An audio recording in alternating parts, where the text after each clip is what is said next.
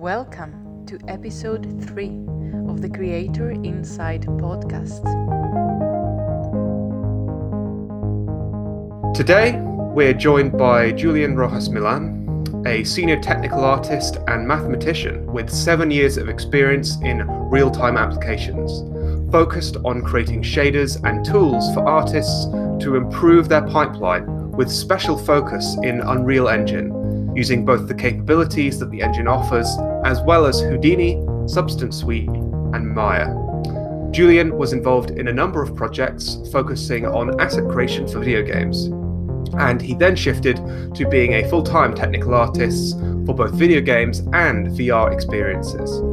As a mathematician with a background in computer graphics and statistics, he is working at the forefront of using machine learning and procedural methods in video game production. Welcome, Julian. Hi, uh, nice to have uh, nice to meet you. Thanks for having me here, and hopefully I can help with the podcast and with the information. Welcome, Julian. So today we'd like to explore the video games industry and how production has changed over the time that you've been working as a technical artist and where you see it going in the near future we certainly see that demand for video games is increasing rapidly, especially during this current crisis. But we're interested to hear your thoughts. Uh, so, for example, the first question uh, is where do you think that your industry is heading towards to? I think that it's not necessarily that it's heading right now. We are in the midst of what is supposed to be the future of content production and streamlining. Uh, when I started working heavily on games back, uh, I come from Venezuela. Uh, so back then there was a, a, couple of, let's say, in comparison to where I live now, which is France, there are more than a few constraints uh, being in a country where the the video game industry is not as developed and there are not as much as opportunities. So back in retrospective, uh, I can see how when I started in 2012, Substance Designer was kind of being introduced for a lot, for a few, well, more than a few, but definitely not the majority of people were using Substance Designer. And it was being introduced by a, by a few frontliners, let's say, uh, early adopters of the technology. Uh, so now, eight years after, Substance Designer is basically the backbone of of the asset creation process, not only for texture, but even for terrain creation. So I have witnesses that transformation uh, uh, in the industry coming from an indie background. I have a background of creating indie titles and VR titles that have heavily focused on training and simulation. And then in a AAA uh, studio, even though I haven't being in a big, big, big studio, I think that the the pipeline is very much the same using Substance Designer. Something similar is happening with Houdini at the moment. Like from four years uh, in the past, uh, Houdini started to kind of creeping with its its technology into video games because Houdini is still known, but it was initially created as a VFX, a very free VFX focus, not even animation, not even character animation or modeling package. It was very heavy VFX focus, that is fire simulation, particles, uh, collisions, um, rigid bodies, and stuff like that. But the node graph based interface and architecture actually make it kind of a substance designer of sorts for 3D in some in very in various way. So we are in the midst of that transformation that for me started to happen with Substance Designer back in 2012. So it will be like in five years from now, we will have pipelines that will increase productivity and we will uh, streamline um, asset creation, not only now for texture, but for geometry. And that right. will empower, exactly, and that will empower uh, create uh, creators. That seems like a obvious thing to say, especially if you are into the video game industry. I think that this podcast is not necessarily to, uh, aimed towards person that uh, person that have uh, actual experience in video games.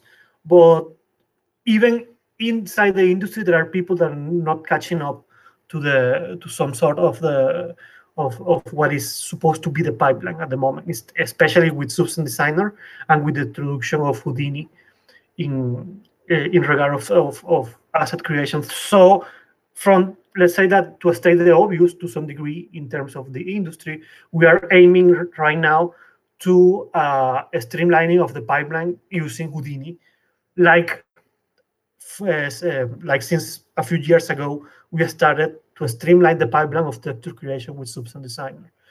Uh, the next step will be to have assistance. Uh, not only that you have a group, a, a, package, a DCC, like a DCC is a digital content uh, creation package, uh, like for example, Substance Designer or Houdini, like I have been talking. Those packages, what they do have is an immensely and very in-depth number of tools that you can use in your in your favor, but we need to start using assistance Like now with machine learning and other kind of geometry and uh, image processing capa- capabilities, we we need have uh, like a basically what is a robot that will assist in our creation, not only for to guide the creation itself, but to iterate. Because the important part here is that the streamlining goes into iteration. Like if you have uh, what Substance Designer does is not only that give you the utilities and nodes to create the stuff, but that you with a simple button uh, and changing the seed, the random seed of whatever graph you made, you are creating a new iteration of the same material with the same properties until you find one that actually your art director likes, or you find two or three variation that that you need in your game. So yeah, yeah. So I guess it seems like from what you've been talking about that the industry is being driven by the tools available to 3D designers. And do you think that is the case? And if yes, uh, do you see a lot of innovation in the production pipelines? I think I think that I John Lasseter from Pixar used to say that uh, art inspired technology and technology drives art. And it's a constant cycle of I need this uh, from artists and I made this from tools and programmers and uh, researchers. And it is a constant feedback loop. And that's just natural since the computer graphics started let's say in the 60s, but more moreover in the 80s when it started to kick off with the introduction of personal computing. Um, I think that the answer is yes. There is a lot of, what I call research and innovation in different levels. Like for me, as a let's say independent creator, you, uh, having a suite like Houdini lets me research and innovate in micro levels like for this game i have this tool so i can test a lot of my ideas quickly. And for companies like VFX companies which is where houdini actually have the more the most history you you can use houdini and your programmers to do research more uh, specialized um, let's say academy academic focus research.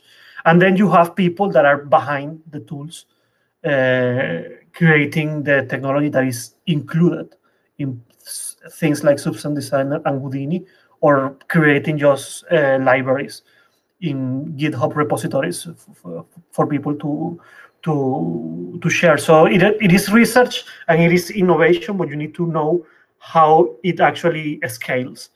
And all of that is research and innovation, and all of that have a place in game creation. I think that is important to realize how the scale impacts the industry and how important it is that you empower creators and that also you do heavy research or academic research to put out there knowledge that can be useful in the near or long term future.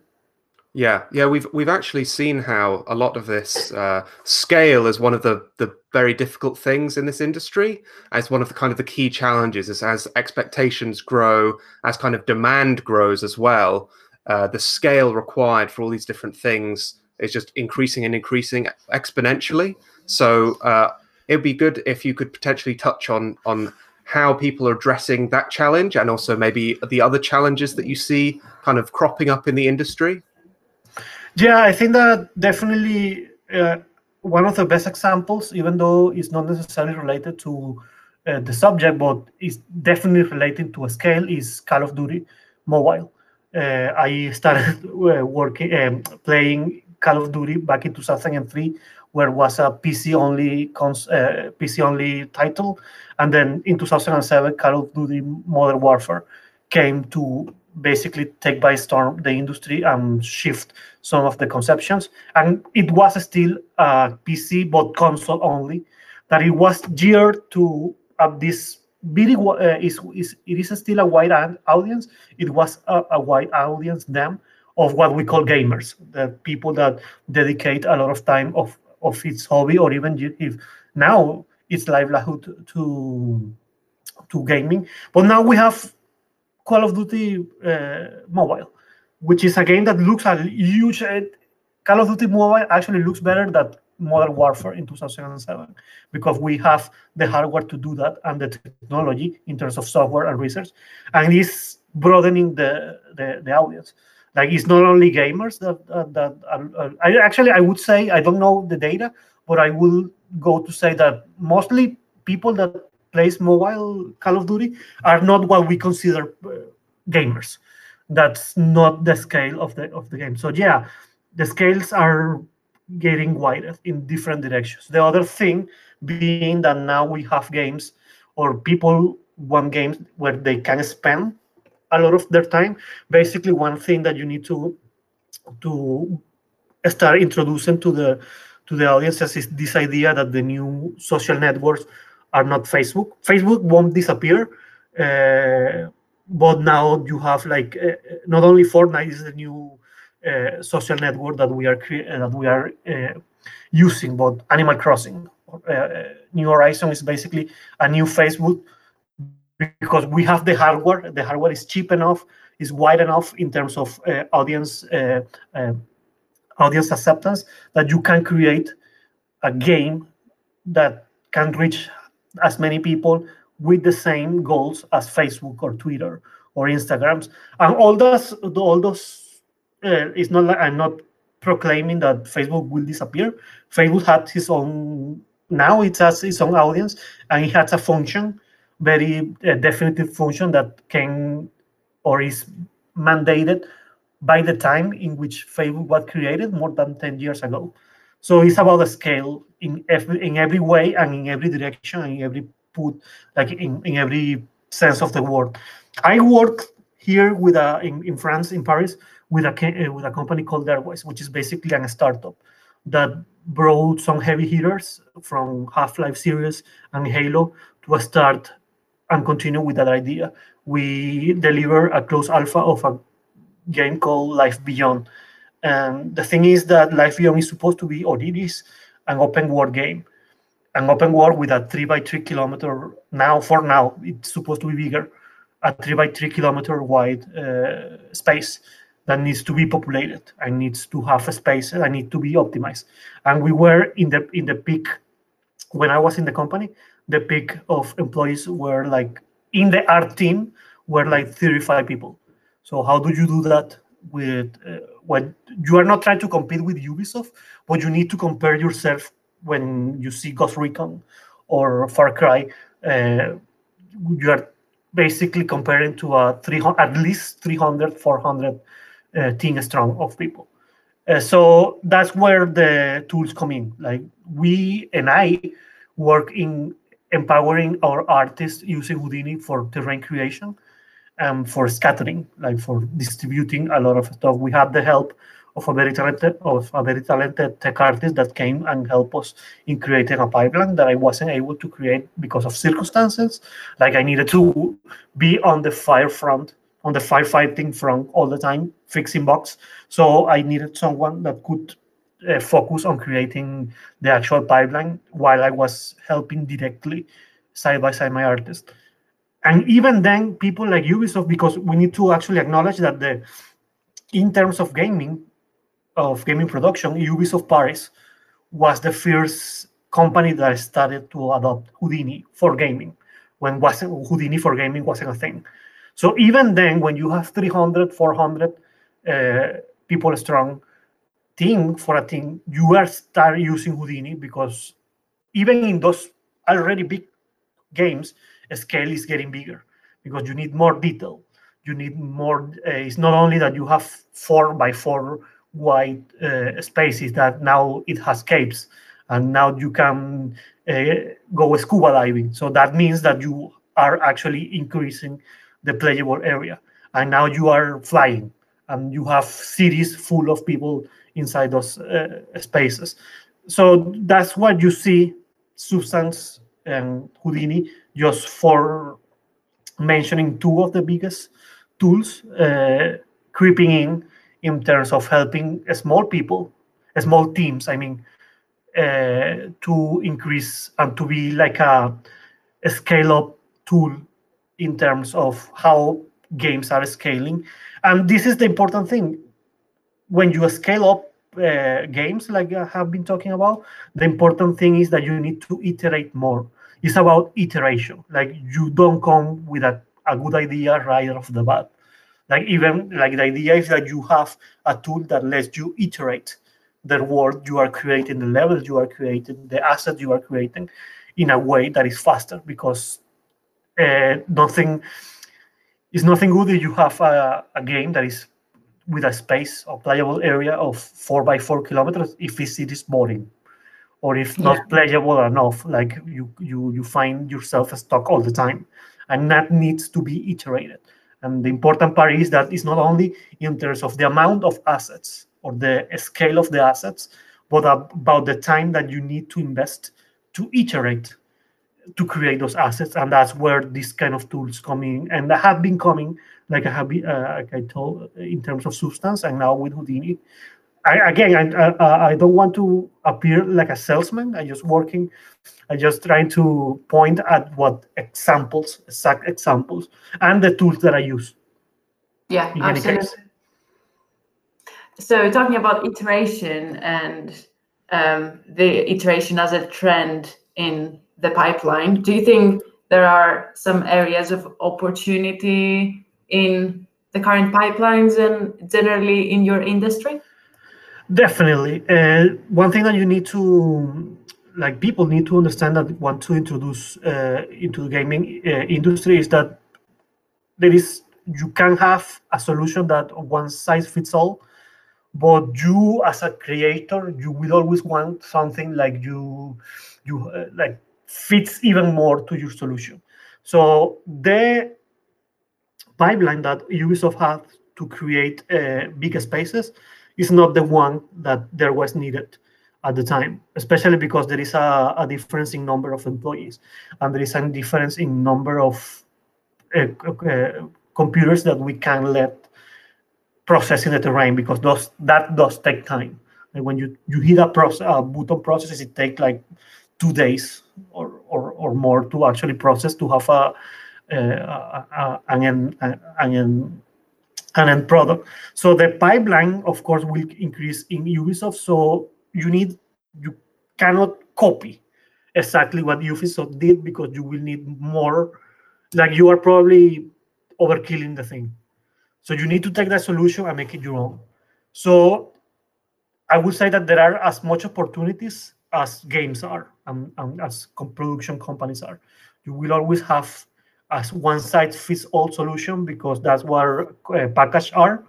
3ds and Maya have one size fits all modeling tool since almost 30 years now. But you will always have opportunity to improve, and that's why you have Blender and you have Modo and you have a resurgence of CAD modeling tools because those tools actually are more even more specialized to a lot of the content right now. So that's in that direction. You know, in the more general sense, you will always have, which is an interest of mine, you will always have open world games. Like Fortnite is not necessarily an open world in the most uh, strict definition of the genre, but it's definitely a big world, and it's gonna get bigger. Like in two years from now, when they release the chapter three, when this particular map is wear down and they need something new, that map will be bigger and it will be order of magnitude bigger.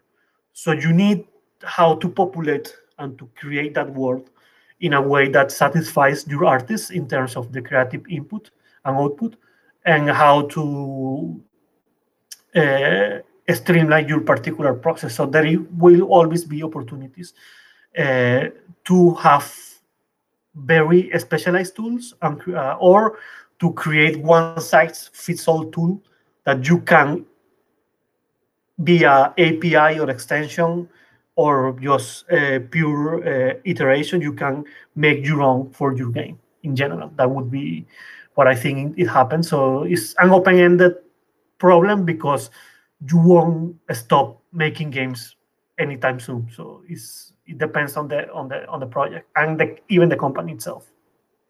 Yeah, yeah, absolutely. So do you see um, that there is um, developing a focus on adapting and retooling things that have already been made?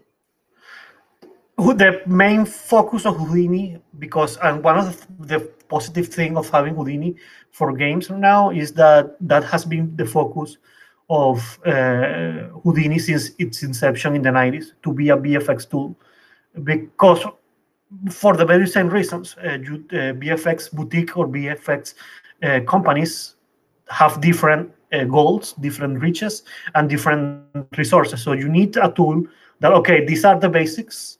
We provide you with the UI and a place to iterate, and you can basically using C++ or Python uh, nowadays. You can customize this because we know that one size fits all doesn't exist, but you can scale this up or scale it down depending of your pipeline and your goals as a VFX boutique. That because that uh, in the case of Houdini, it has been developed the last basically 30 years. Now you have a, a, a software that with the same capabilities for games. So it is about now if you have Python experience and you have not being a mathematician, but if you have math interest, then you can start creating uh, custom tools inside Houdini that are not there. Especially, for example, one is a tiny example to to but when we started using Houdini for DevWorks in 2018, we was which was my first um, uh, my my first opportunity to do it in a production environment. They were introducing Houdini 16 with the new terrain tools, which was our interest. But a lot of the nodes were missing we needed a, a, a, a lot of functionality to merge terrain, uh, to uh, to export terrain to Unreal, which wasn't a thing uh, in the way we needed it. And we need to splice terrain, and we need to naming conventions, and we need to put a lot of the uh, nuts and bolts that the technical artists need to take care. And I did it for my artists back then in 2018. That's a tiny example, but it definitely shows that you can do it in Houdini. It's not surprising. It should be the case. And the fascinating thing is that by the by mid 2019, those tools were starting uh, to be um, uh, supported natively. So I didn't. The new people that is adopting Houdini right now don't need to go to to the lens that I went. It wasn't that much anyway, but they needed. They don't need to spend the same time that I, I, I spend creating those basic stuff. And that's evolving, and that's the the the the, the idea. Um, if, uh, the idea is to project into the future to better tools in the same intuitive way uh, that I'm explaining. And part- Houdini is particularly good at that in the sense that it has been the idea from its inception, for example. Yeah, it definitely sounds as though it's kind of the technology and then the technical artists are almost enabling other aspects of production. So I'm just curious to know how is technical art different to sort of the general art in production? Technical art, the definition, which is insanely general, is to streamline the asset creation process. I do not create, and one of the things that I uh, that uh, in my experience I have been doing to different degrees with different goals. Especially uh, when I arrived uh, in France to the airways, is that I none of my work is actually seen in the game. Like there is not a single thing that you uh, that I can point at. Oh, I made that thing. Uh, is me trying to explain to my mom that I helped the artist to make the things that you are in the game. So streamlining the asset process, uh, the the content creation process, is the main is the most broadly definition of what a tech artist is. Basically, in more let's say mundane terms, we ask artists what you need, try to explain what you, your goal is, and we we get you there. In terms of, for example, that means sometimes, and most of the time, to be honest, mundane stuff like I need a naming uh, a naming tool because naming is is increase order and organization, especially when you are using repositories and uh, version control stuff. You need naming that makes sense, but you probably have assets that weren't named correctly for various reasons. So you need that tool that which is a, a, a, prime example of technical art. You need that tool that lets you rename stuff, either in Maya or either in Houdini or stuff like that. And you need that exporter. That's what I did for Houdini, even though it was a very tiny uh, script in, in Python at the time. You need that exporter because if I made my artist click 20 times or 15 times to make and export uh, a terrain when I with a with a script I can make it in one click and streamlining the stuff. And in the others, on the other, I wouldn't say extreme, but let's say in the other group are the most shiny luxury kind of research stuff of machine learning. How we can uh, streamline the the terrain creation process with machine learning, um, other uh, procedural creation. Uh, uh, schemes or algorithms. So you are balancing between the mundane and very important problems that uh, every uh, each each um, company faces every day, and those problems or and those uh, solving those problems is what help you most of the time to ship a game. At the end, the most important thing is that you ship your game on time without uh, crunch and without uh, burning down your artists. but you need to see into the future and start doing okay. This mundane stuff will get you so far. At the moment, yeah. at the moment, we need some more looks, uh, let's say, uh, shiny stuff and more probably more uh, theoretical based stuff to see into the future, and we can probably implement it in a year from now. But that will increase, uh, and it will hopefully it will become will become mundane like in uh, because you put it in your library on Houdini or Substance Designer of what's happening now. A lot of the team, the technical art team inside SideFX, which is the company that creates Houdini, is including like that dumb example, that, that silly example of the exporter. They're including more and more uh, is, uh, community inspired uh, tools. Uh, and that's the idea. That's what a technical yeah. art uh, is in general. yeah, uh, and building on what you said about crunch times and all that, like um, uh, you know, very long hours of work and difficulties. So we we've heard that it, uh, during crunch time it's difficult for designers, but also we've heard that it's great fun. So, from your perspective, how is it like to work in the industry?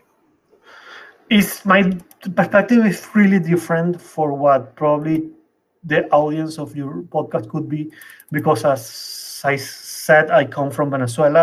I actually started late my journey in asset and creation because my background is in math. I actually have a bachelor in math and i work in statistics. I started my masters but couldn't uh, continue for personal reasons and i'm looking forward to do so. So i started my Mm, my journey, as I said, kind of late in comparison to a lot of artists or technical artists that I have myself work. I see myself working to. So because of that, and because the fact that I was living in Venezuela and then in Colombia, where there is an industry but it's completely different than what the industry in the US, the UK, or the rest of Europe could be. That it paints a different picture of the opportunities and how to, you need to work. For instance, as much as I, uh, I enjoy it and I'm proud of everything that I did back in Venezuela, we were we we were working on an edge. Like we were working only with the bare bones of the resources we needed, and that's where having better tools that are cheap. That, for example, one thing that now that I mentioned, one thing that Houdini definitely improved is that Houdini's for VFX is definitely expensive. Like it's a huge, uh, hugely expensive software for good reason. Uh, but they have been improving their licensing deals. So now you have access uh, to an indie, what they call a, a game indie license, for like a hundred bucks for people like me, and I bought that license, and that's a, huge help for developers because you don't need to access the 70 grants, the seven grants uh, VFX, full VFX uh, license of Houdini that only big picture companies have access to because you don't need it initially. So talking about my experience is about overcoming a lot of odds in terms of the circumstances, the resources, and that's not necessarily a thing that a lot of people see or face in Europe because uh, the situation, the political stage, and the socioeconomic situation are completely different. Even in Colombia, uh, but more, uh, moreover in Venezuela. So that's where you see another phase of why we need tools that makes the stream or the streamlines the iteration process more, because you probably won't have theory, not not even 20 people strong tool, uh, teams even in Colombia, because Colombia, socioeconomically speaking, is a lot better, is one of the, the, the growing countries in Latin America.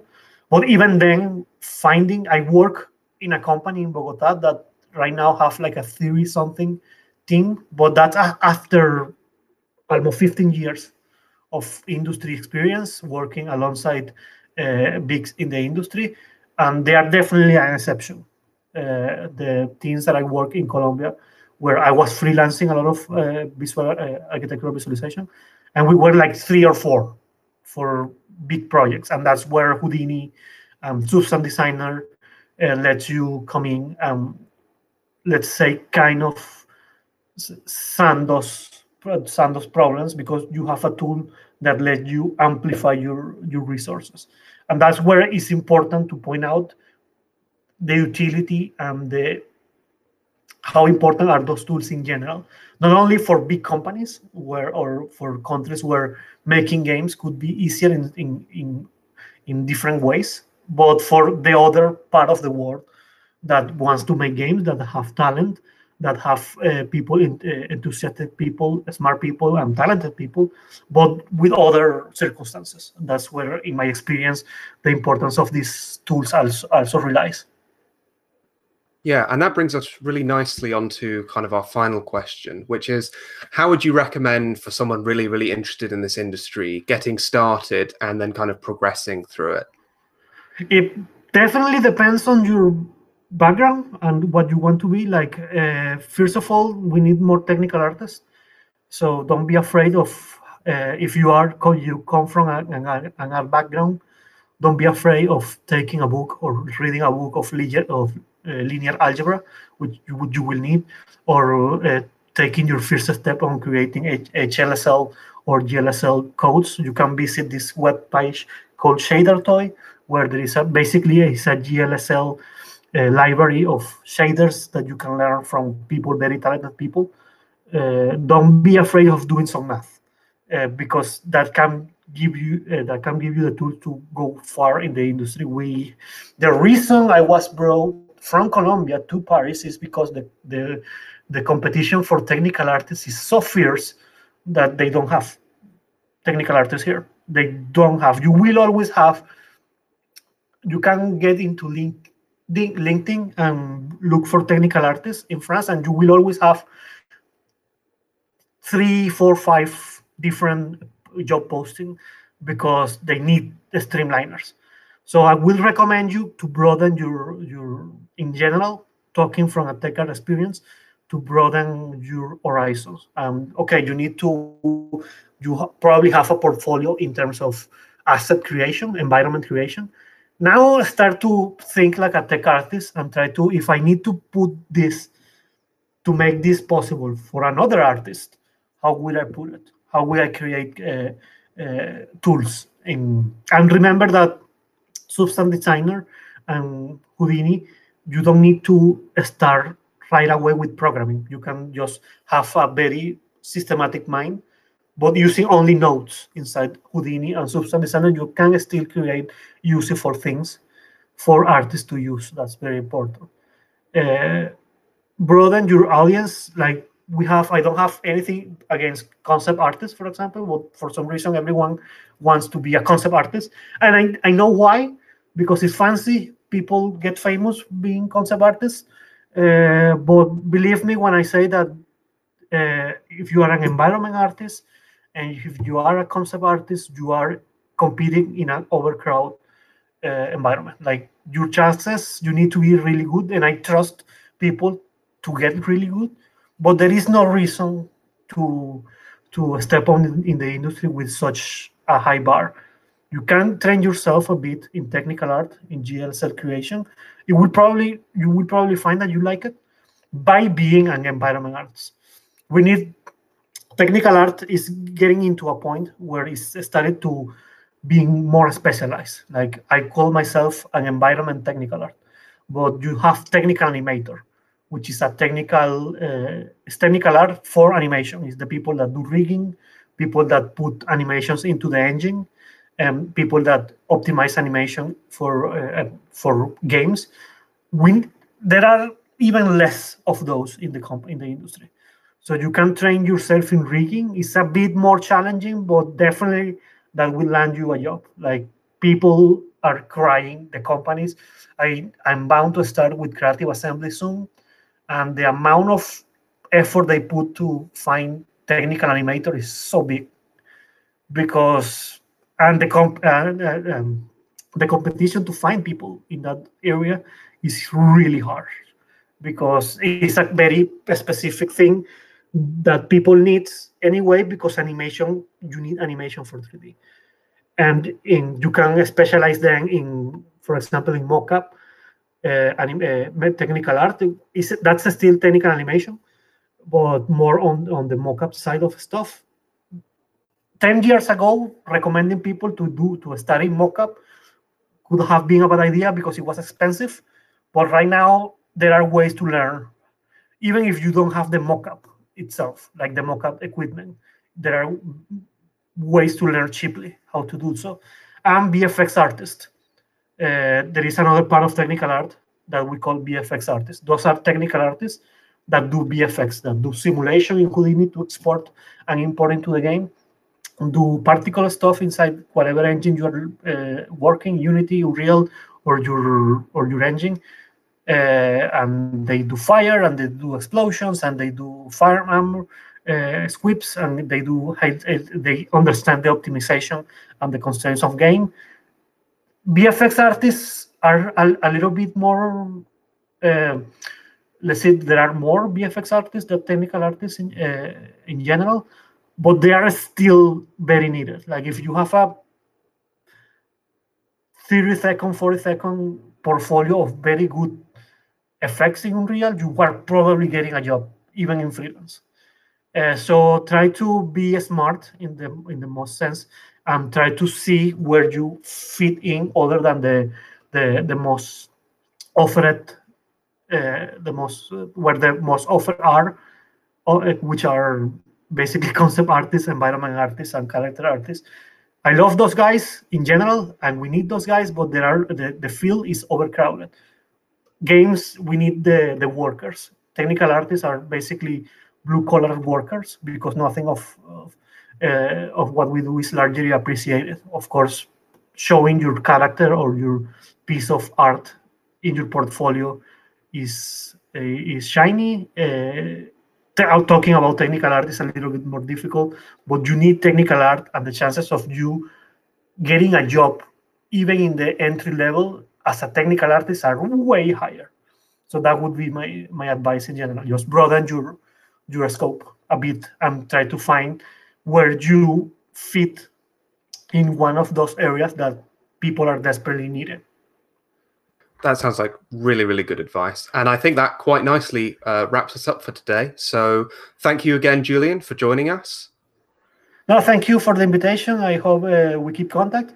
Uh, I hope that this helps you and whatever is whoever is listening to this. Uh, I think that the procedural and um, let's say uh, algorithm assist, uh, assisted uh, asset creation is just the, is just only beginning right now.